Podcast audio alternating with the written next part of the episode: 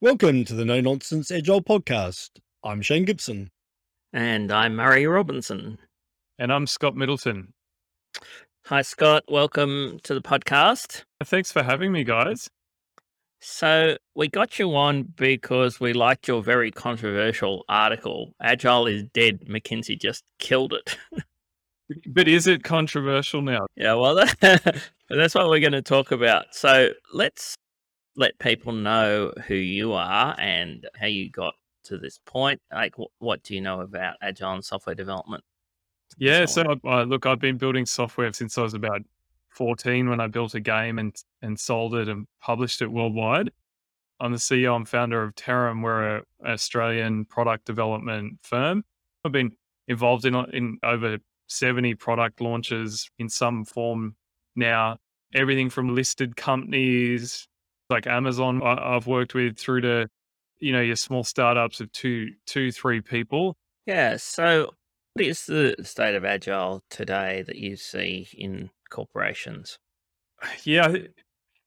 Agile, the, the movement itself has succeeded. Every organization you talk to, every person, every job candidate will will go to lengths to tell you how Agile they are or what they know about agility. So I think the movement succeeded, and I think that's awesome because the movement like Agile and and the, the principles and the values of Agile are fantastic. When I say Agile is is dead, it, it's really that that movement is done and it succeeded. And now now Agile's almost like a bit of B A U process improvement, like companies eking away at the next increment of improvement.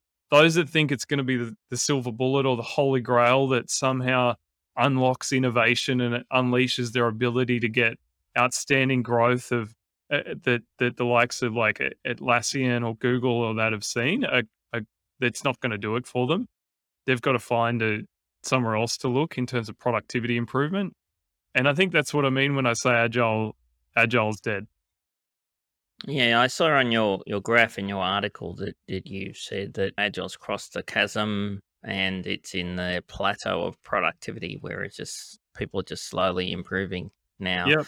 But uh, I I would like to argue with that because I've certainly introduced Agile into a lot of teams where it had a very positive benefit because generally organizations are terrible at building products and, and software. They're always incredibly slow and over budget, and then people don't like what they get at the end and so on. So having Agile implemented, I found helped a lot. But what I see when I'm consulting is either water scrum fall, which is just waterfall done in sprints, otherwise exactly the same. And the outcome is exactly the same as it always has been with waterfall, you know, bad. And the other thing I see a lot of is SAFe, where senior managers are pushing work into teams that can't deliver. So instead of a pull system, it's a push system, and lots of miserable teams and, and authoritarian management. Apart from stuff I've done myself, where I've been able to have a little bit of influence and control, I haven't seen much good Agile out there from people who say they're doing Agile. I think your observation that it can still really help teams is spot on. It's definitely helps teams improve and is still there to be used. I, I think a lot of the big gains that some of those who might have been applying it well and got a competitive advantage out of have, have disappeared a bit. You were talking a bit about the, the problem of leaders pushing stuff in, and you mentioned SAFe and Scrum. And the the big takeaway I have is, is that The, the methodology doesn't matter. I think a, a lot of the problem is this focus on on the process, on like, mm. well, we got to implement SAFe, or we got to implement Scrum, or we or you know we we must do a stand up every day at nine thirty for fifteen minutes or whatever that might be. I think the big problem is this hu- this huge focus on on the process. Another one I see is like every team must run the same methodology. We're going to count how many story points they've burnt down because that's what's important. I'd say that's a big part of where the problem is. And, and I think where I got very fired up, I, I found that this concept of an Agile transformation office, almost the complete embodiment of this problem we're talking about, of story points being the focus, rolling out a process being the focus, and the idea of a centralized office that says how we're going to agile. I think it, it just comes back to this focus on the process over empowering teams. And, you know, the leaders are often the biggest impediment to agile really running well. And, yeah. and on the flip side, where I've seen it done excellently, it's the leaders really empowering their teams, saying things like, you guys have researched the problem. You guys know how to solve it. I'm not going to tell you to run Scrum. If you think that no process is the way to go, cool. Because I trust you and I know you know what, what you're doing. I'm not going to dictate anymore. I'm going to leave the team to figure out what the problem is and for them to figure out how to solve it. I think that's hard. That change is hard. And that's where some of the problem kind of stems from around Agile. So, so I kind of want to go back to the state of Agile. So from an Agile movement point of view, definitely agree. Agile as a brand is one, and that's great. But as soon as something becomes popular, it, it really becomes a process factory. So what we're seeing is Agile become a process factory, but it, it's not something that could ever be a process factory. We should never have standardization of the way you work. We craft our own ways of working using the Agile patterns, but it's all based on the context that we have. So I think Agile's been a success in terms of the Agile movement, but the, the focus on process and making it a process factory is where Agile is going. And that's probably going to devalue that movement and that brand. It's already devalued. I see com- a lot of commodification. So I've seen McKinsey and their like come into big companies off the back of the I N G case study, which they all say they did, claiming that they can cut your staff by twenty-five percent by introducing the Spotify model and SAFe. And do they really know what they're talking about? Well, you read their articles, they sound good. But in my experience of one of those big consulting companies, they had one person in the whole country who actually had any good experience with Agile. And everybody else was just part of their cost out division that was just going to do their usual cost out stuff with lots of nice Agile wrapping around it. The implementations of the Spotify model that I've seen, they definitely did not decrease. They went the other way round, and then someone was left sitting there going, we started and then we, we found out we actually were underbaking our development efforts, and people get added, not removed. That's been my experience. There's definitely a lot of bureaucracy and too much management in a lot of big organizations, and Agile is all about empowering the team and pushing decision making down and reducing bureaucracy. So I can see that we should be able to cut some of that bloat and delay out. But the way the big consulting companies like McKinsey are selling this is that we'll just increase your your profit by getting rid of a lot of people, and Agile is the way to do it, because look at I N G, they cut twenty-five percent of their staff and we help them with that. But do they really understand? I don't think so. Agile is not a cost-cutting mechanism. That's not the point of it. The point is to satisfy our customers pro- by providing them with value early and often. It's it's interesting what's out there from some of the consultancies. Another one that's got a report out around business agility. And if you just take out the word Agile, it just reads like a common sense, how to business good guide. I mean, it's good advice, but it's not related to Agile. I think part, part, a lot of my issue is constant putting the word Agile onto stuff. If we want to do well in the stock market, let's go work with our customers closer. It just obscures the real problem, which is like teams being empowered and pushing decision-making down. One of the big problems is, how can you push decision-making down if the team is never allowed the time to understand the customer and the data, and they're never given access to that, and they're just told, go build a solution. Like if, and, and if you don't have a cross-functional team with a subject matter expert and data, how can you begin to empower a team? Yeah. They're never given time to engage with the customer and understand what problem they're solving, but they're also never given time to experiment with their way of working. And they're often not given what, what I call the shit umbrella, right? They're not given that umbrella at a senior level that's given them permission and air cover to iterate on the way they work. About eighteen months ago, McKinsey were advising executives that they needed to recruit all of their Agile coaches through McKinsey, because only McKinsey knew who was a good agile coach and who wasn't, because they were experts. You don't want all of these independent agile coaches who are going to argue about different ways of working. But that's that's exactly what agile is. Well, not according to McKinsey. McKinsey saw it as a source of revenue, so they got their hands around it so they could control it and make a lot of money out of it. And at the same time, remove other voices that might challenge them. Like, I'm a really big advocate for the leaders owning the the the coaching as well. And and when I say leaders, the people that own the outcomes, being part of the coaching situation, because if we're going to make the teams work better and help them get better outcomes, have them be more empowered, it's got to come from the top. They're the ones that can actually make the changes that help the team be more empowered and go with a lot of the things we love about Agile. One of the big challenges that came out in the research was implementing Agile was one of the big challenges to it working. But then equally, one of the biggest success factors was customizing Agile to the organization.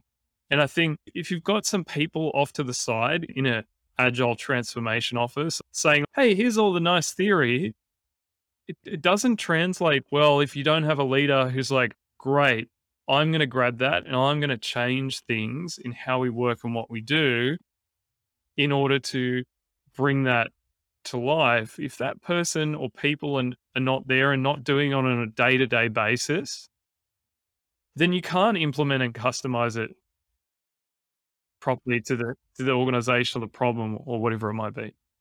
Yeah, I, I agree with you that if there's no support coming from the top, then Agile is going to to, to fizzle out as it runs up against organizational barriers.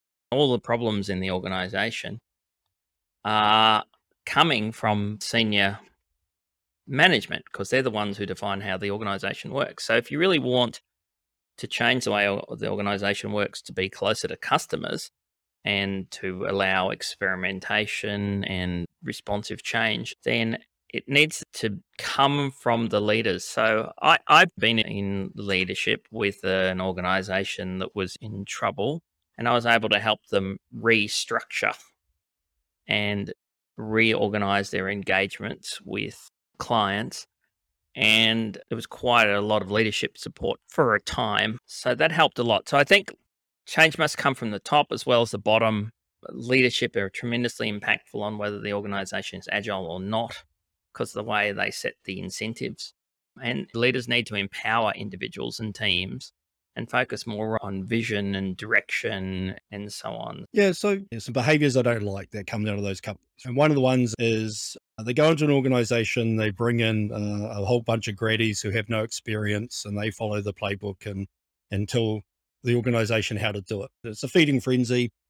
I don't see the value of the amount of money the companies pay for, for that experience. But what what's the core of the problem? Is the core of the problem when a company or an organization goes and buys off a menu? Yeah. So the leaders go, oh, we've heard this agile thing. It's going to transform us. We want one of those. And it's much easier for them to go to a large consulting company because a large consulting company has a lovely menu that looks like you're going to get your burger and your fries and it's going to work.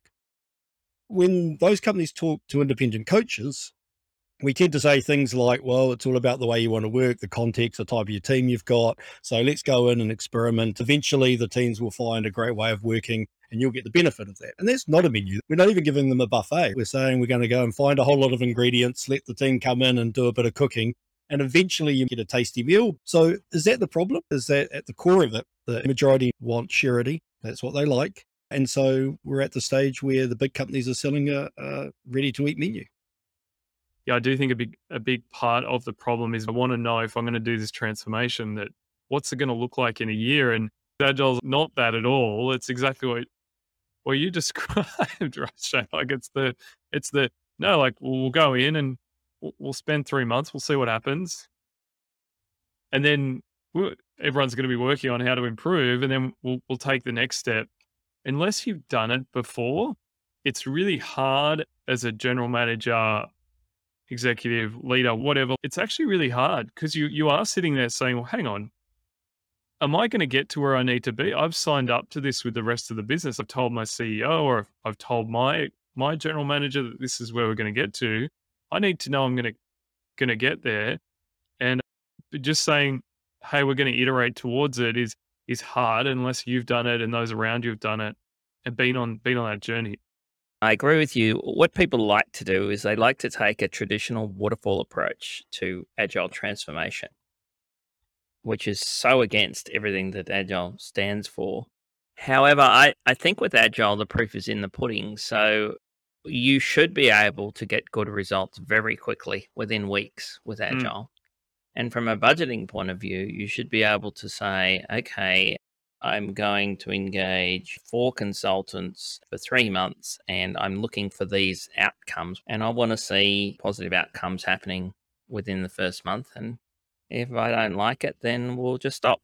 And if we do like it, we'll continue. So I like to say we should be talking to people, doing retros, and then we can start to come up with a backlog of things to change. We can prioritize them together.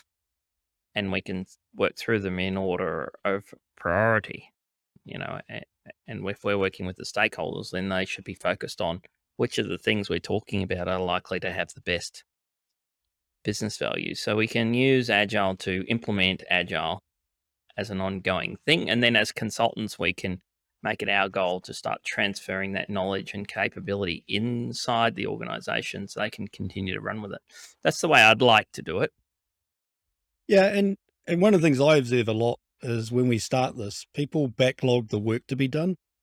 I rarely see people backlogging experiments in their way of working. I mean, the whole idea of a retro is to identify something that didn't work in the way you work and then say, what are you going to do to see if you can change it and get a better outcome? And often we just end up backlogging the tasks, not backlogging the way of working. So again, it's, it's about experimentation and the way we work. You know, a, a number of times we've heard it from guests on the, on the podcast, Agile transformation. It's not about transforming you to be Agile. It's about using Agile to transform the way your organization behaves or delivers or, or what you do. That for me is, is one of the key things. Budgets are kind of key, right? You can't really show up to shareholders, especially if you're a public company, and your answer just be, oh, we're going to iterate on it this quarter and we might pivot. We might not, like, uh, I don't know. You, you got to give them some kind of view of the next twelve months at least. Well, you can discuss it in terms of outcomes that you're, you're aiming for instead of a whole series of tasks and output. There are some companies that are kind of able to, to do it and have done it really well. But I think for others, it's just got to take a bit of a while through. So you go, all right, how do we work within the the project budget? Can I work out in each project budget that we always have an allocation for the things that we need to do? If marketing really controls the budget for building all the fun experiences, it's on us to kind of work with them to get involved in the research up, up front and make sure that's happening properly. I, just don't ask, just go and do it and then show why it needs to be in the budget next time. And often I've seen light bulbs go off in those situations. You say, hey, this is, I just went and did this off my, like the team and I went and did this off our own bat. Here's why next time we would love to have a budget for proper customer research. Because look at all the great insights. I've never seen anyone say, no, that was a waste of time. No, I've, it's always a light bulb going off. So I think the budgeting thing's real, but you can't, you, you, if you sit there and say, oh, the budgeting's all wrong, it's project-based, well, I throw up my hands and I'm going to spit the dummy and just don't bother trying. I, I don't think that's the solution. You, You got to work with, with, with that. And I think that's the pragmatic s- side of what needs to come into it instead of the process kind of, kind of side. Yeah, I agree with you. You've got people like Marty Kagan who said that the big problem with product development these days is the process police, by which he means the Scrum people. It's becoming too process oriented, whereas from a product development point of view, we need to talk a lot more about customers and experimentation. So I got to interview Professor Christine Derry from M I T, who's been researching on Agile. And I kept trying to ask her the question, what, like, is Agile what we should focus on? And is also what's the right type of Agile? Is there a type of that? Is there a methodology or something that the best companies use? And in all the research that they've done, she said, no, no, like it doesn't, doesn't matter. It's about, it's about other things. It's about focus on the customer. It's about how the teams work. It's about experimentation. Yeah. So yeah, I definitely agree. It's a mindset, right? It's a bunch of principles, but there are a bunch of recognized patterns. So I have a perception that people like McKinsey have picked Spotify because that's the, the one that's factoryized the least. They're not picking Scrum because, you know, lots of people can go on Scrum training and understand it, right? They're not picking SAFe because there's already a money-making machine behind the SAFe stuff. So are they picking things like Spotify and the less known ones because they can then build a menu nobody else has and pretend it has extra value? I actually want to answer this one. So first of all, Spotify have moved on a lot from the Spotify model. It was an experiment. They changed it. They've just like a, a time. They regret publishing it now. But the reason why McKinsey likes a Spotify model is because it, it's about organizational design, which they see as being their key thing that they do, strategy and org design, which means structure and high-level processes. So they like it because they can come in and just implement this new structure, and restructuring the organization to be like that model produces a lot of money for them. Interesting, your, your thing on Spotify, moving on. I had the good fortune of chatting to some folks from Spotify about this and, and how they're moving on. And what strikes me is that's exactly what Agile's about. Like put it, put something in, you run it, and then you go, well, okay, it, it worked. Like it clearly worked for them because they've done fantastic in the market. And so then they've gone, we're going to keep iterating on this. And we're going to add different things into it, and we're going to update it and evolve. And I think that's what it's all about. And the company's just aiming for this static target of like, once we achieve SAFe, we have won. It's missed the point entirely. It's like, go and get a bit of SAFe, give it a go, improve it to be our own version of the Scott Murray Shane process, because we've now adapted it and it works for us and we're happy. And and our business works and we know it's working. I think that gets missed entirely in this whole discussion. Well, the Agile Manifesto says, very first line, we're uncovering better ways of developing software, and I would say products and services, by doing it and helping others do it. So it's not saying there is this one way and you shall do it. I'd love it if, if somebody would change the manifesto to say, we're discovering new and better ways of working. Just take yeah. the word software out, because as you said, the Agile movement's made it, right? It's now being used outside of software. It's now being used outside of Scrum. Although the number of times when you say the word Agile, everybody thinks you mean Scrum. I mean, I feel sorry for the whole Lean movement because they, they kind of lost in terms of the mindset, right? I mean, they've got some great patterns, but it's rare that I find somebody that's taken a lean, a true lean approach, right? Where, where it's actually empirical, not just a, a little bit of a Kanban board with a flow on it. I want to talk about where Agile is going to.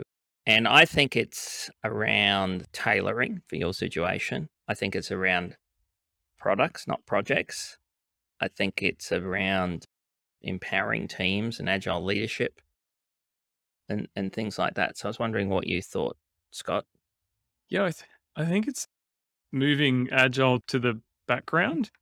And the big one for me is becoming obsessed with the customer and what's the problem for the customer. There's no Agile mm-hmm. in that. Just, just, just really under, like taking the time to understand it, put the effort in, do the research. I think that's a big, a big piece. And a lot of people will say, oh yeah, we're, we're, we're customer first. But then when you go and look at how they might work, they don't speak to a single customer until the thing's live and the customers are complaining to about it not working properly.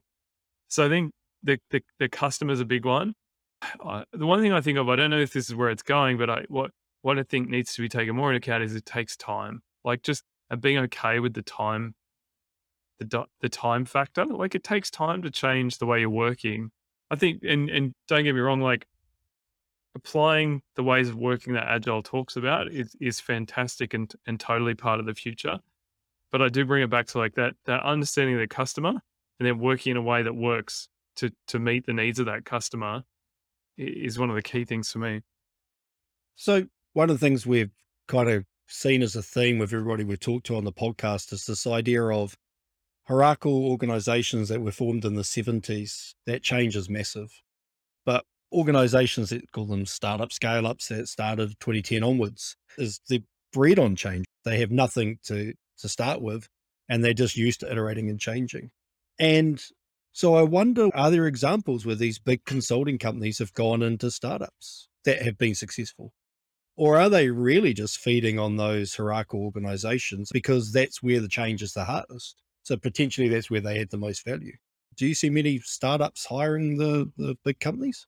No, not for this partic- particular thing. It is the hardest in these big organizations to change the ways of working, because as we're talking about it, it, it's not just ways of working. If we're talking about like empowering a team to be autonomous, well, they also need access to data to be empowered. It's one thing to say, all right, team, you're empowered. But if they can't look up how many customers do we have that this product might be relevant to, well, then they're not going to be able to make good decisions either. So I think like data is a key factor.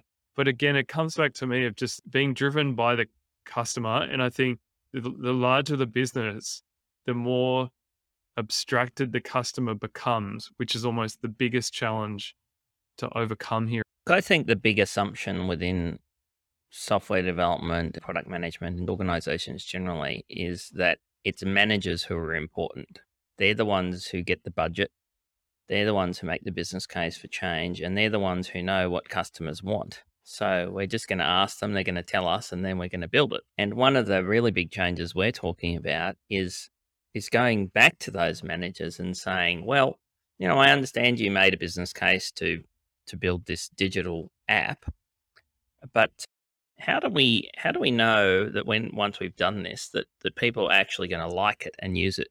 Can we do some testing of our assumptions so that we don't waste this time and money building things that people don't want? And that's actually quite difficult because managers are trained as they go up through the organization to focus on always being very sure. Do you see that too? Yeah. And, and, and one of the hard things in this situation is even that I've seen is even when a team, a senior leader is like, no, I totally get it. We need to do the experiments. The reality of how budgets are won is that the, you know, even if someone completely understands what we're talking about here around experimentation and we, we, we don't know, and we're not sure, the dance of obtaining budget means the person with, with the most conviction around that thing often wins the budget.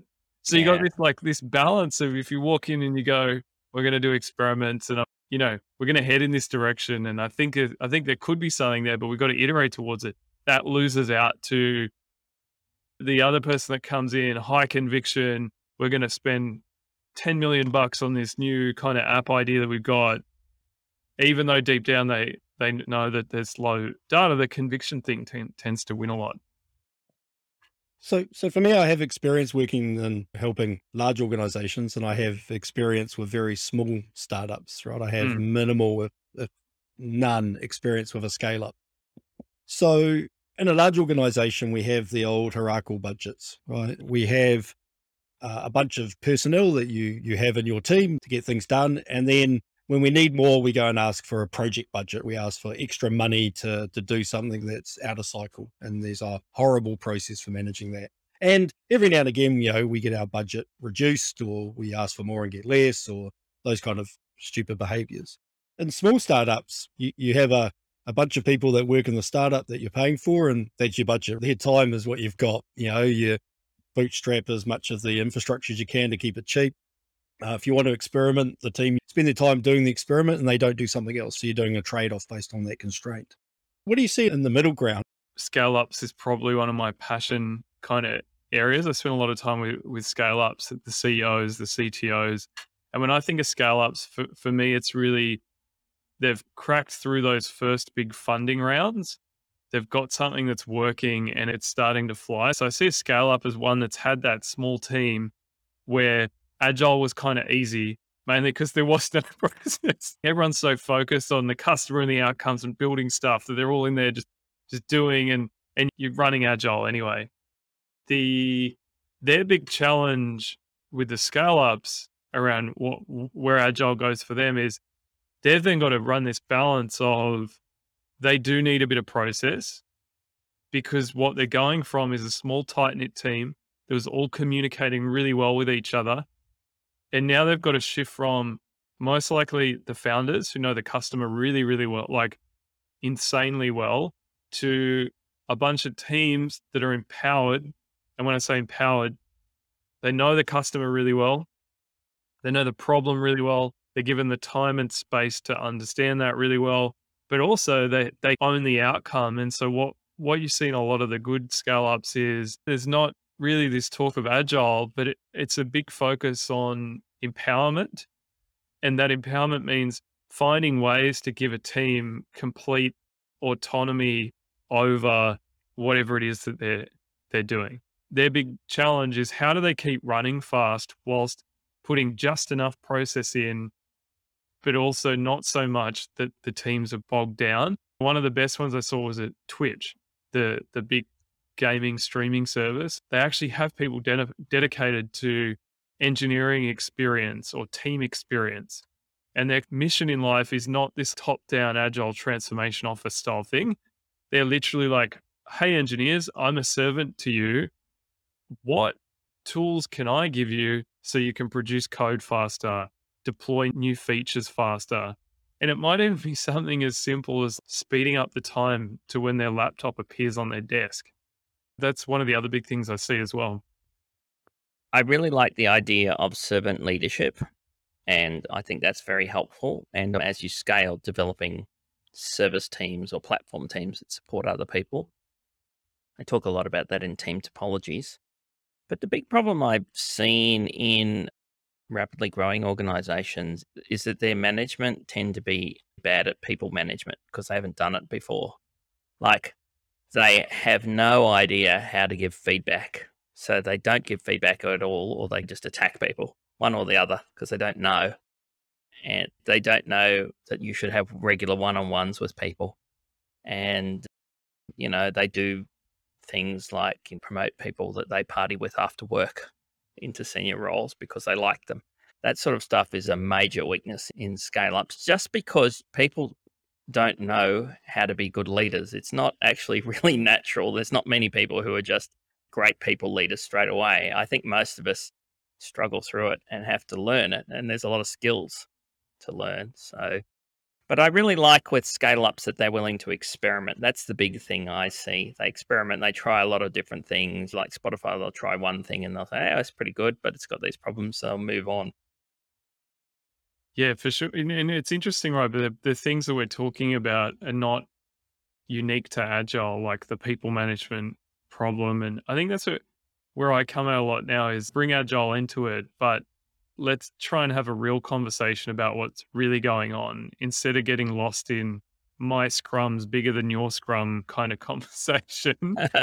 Because it, it just ends up obscuring what the real problem is, which is like, hey, our budgeting structure is not quite right. Or, hey, actually, we've got a bit of a people management problem. Instead, we end up in, are we going to use story points or days or T-shirt sizes?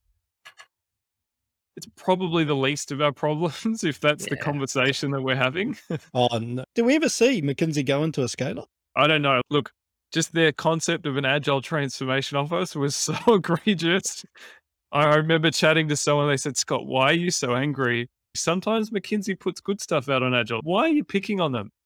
And it was just that one in particular I just found so egregious. It died for me in that moment. Reading that, I was just like, we're, we're gone. It's just getting slapped on too much stuff. And I think my other one would just be taking responsibility for the outcome. Like, we're here to get an outcome. And often what I hear is, oh, no, I'm just here looking after the process. Actual words from a McKinsey partner. Well, why are you here then? Maybe we should go to summaries, Shane. All right. So I love the fact that you said the Agile movement has succeeded. The people who started the movement should be proud that the movement has been successful. That is a cool thing to be able to say, that you really have changed part of the world with what the yeah. movement started. Mm-hmm. And I just wish I was there at the beginning so I could be, be proud. Yeah, that because we've moved the maturity of Agile, we are in a process factory now, right? We are getting McDonald's behavior. So people are buying a set menu, right? And, and why do they do that? Because as an executive, there's risk when you make change. And there's this concept that you buy a set menu, you know what you're going to get, you get surety. That's what you're buying. Now we know that, you know, Agile is all about uncertainty and about change. So we know it's bollocks, but they feel comfortable that that's what they're buying. And the big consultings are great at selling that, right? They're, they're selling an outcome. They're selling trust and, and surety. And I can see why people buy it. I think they're wrong. We used to say nobody gets fired by hiring I B M in the old days. Nowadays, it's uh, nobody gets fired by hiring insert large consulting company here. In fact, they don't get fired. They often get hired. Well, they get promoted. How would I fix it? Well, they should hire independent agile coaches like me, but they're not going to because I don't have those relationships and I'm not going to give them that surety. I'm going to use the words that it is change. It is risky. That's where we get the benefit from. So the only solution is that when they're talking to these big companies, they shouldn't buy a set menu. They should buy a menu that they can tailor. So they understand which part of the menu they're going to invest in, and then they can tweak it. So at least they get some benefit from agile ways of working and, and that experimentation while still staying within their lane and not feeling too uncomfortable. Because, you know, when these senior leaders hire these big companies, they're providing millions of dollars for that organization to change. So that's a good thing, right? We have people at the top that go, yes, we are willing to put money where our mouths are and make a difference. It's just, unfortunately, in my view, the people taking the money are providing McDonald's and they're not providing a way of tailoring your own gourmet meal, which is what a team wants. Yeah. It makes me sad to think that agile might be dead, Scott. And every time somebody says that, I, I get a bit sad because I, I love it. I think it's been tremendously successful. And when it's done well, you know, it, it's, it's fantastic. And the whole movement is still growing and expanding. And there's big movement into products and customer experience, which is very healthy, and lean is, is coming in a lot more strongly. But there's definitely been this major commodification of agile by the big consulting companies. And, you know, that, that's what they're really good at. They're really good at developing a playbook that they can just roll out. And then every time they roll it out, they improve it. That's actually just what they do. You're buying a playbook from them, like a, a recipe for org change, and they do it for you. They're very expensive. You know, these people charge six thousand to twelve thousand a day for consultants. Like a consultant with three years experience out of uni might be six thousand dollars a day. So it's, It's outrageously expensive, and I just don't think the value is there. And I think they're actually quite often taking people down the wrong direction because they don't understand what agile is. This idea of an agile P M O is just another example of how McKinsey and others just actually don't really get it. They're just slathering on agile words onto what they usually do so they can sell more consulting services. And as you say, I don't see many organizations being that successful by working with them. You know, maybe they can fire a lot of people and increase their profits in the short term. I think it's this, you, you're, you were like slathering agile of everything, which is where I, I kind of went.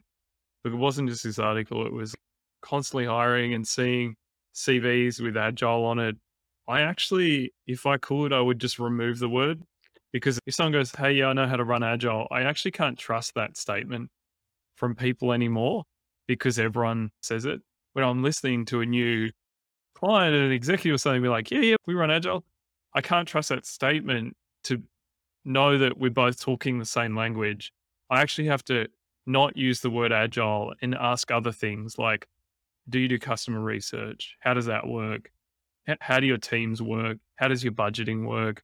And that's the only way I can actually understand, are we talking about agile here or are we talking about some, something else? It's like, what degrees are we talking about and where are the boundaries? And, and I totally agree with you, Murray. It makes me sad. It's one of those things that's a paradox. It's one hundred percent live and well, but at the same time, I can't trust the word anymore. It doesn't mean anything. It's entirely lost meaning. And the focus for me anyway is always elsewhere, particularly on customer understanding, but also are teams empowered, where our budget's coming from? Yeah, I remember one of the first teams I was lucky enough to coach when I started my journey, the senior person that brought me in, she said, okay, we're going to try this thing, but we can't call it agile. So somebody else tried agile, it didn't work. So we called it iterative. Yeah, we, we were defining an iterative way of working. I'm kind of happy now that I can walk into an organization and use the word agile and, and they don't make me change it. But I get your point, right? That, and now that it's such a common word, it's been used for many different things that I would say is not the best way of, of working if you're using Agile patterns. Thanks for coming on. It's been great. And how can people get in touch with you? Or you've got a blog on Medium, don't you? Yeah, you can find me on Twitter. I'm at Scott Middleton, and LinkedIn. I'm Scott Middleton on LinkedIn. Just look, look me up from Terram, or you can go to terram dot tech. Actually, if you find the article on our blog, terram dot tech, there's a, an interview with Professor Christine Derry about the future of Agile and what does her research say. There's some summaries of empirical research around Agile. Thanks for that, Scott. It's been great. Thanks so much, guys. Thanks for having me. That was the No Nonsense Agile podcast from Murray Robinson and Shane Gibson. If you'd like help with Agile, contact Murray at evolve dot co. That's evolve with a zero. Thanks for listening.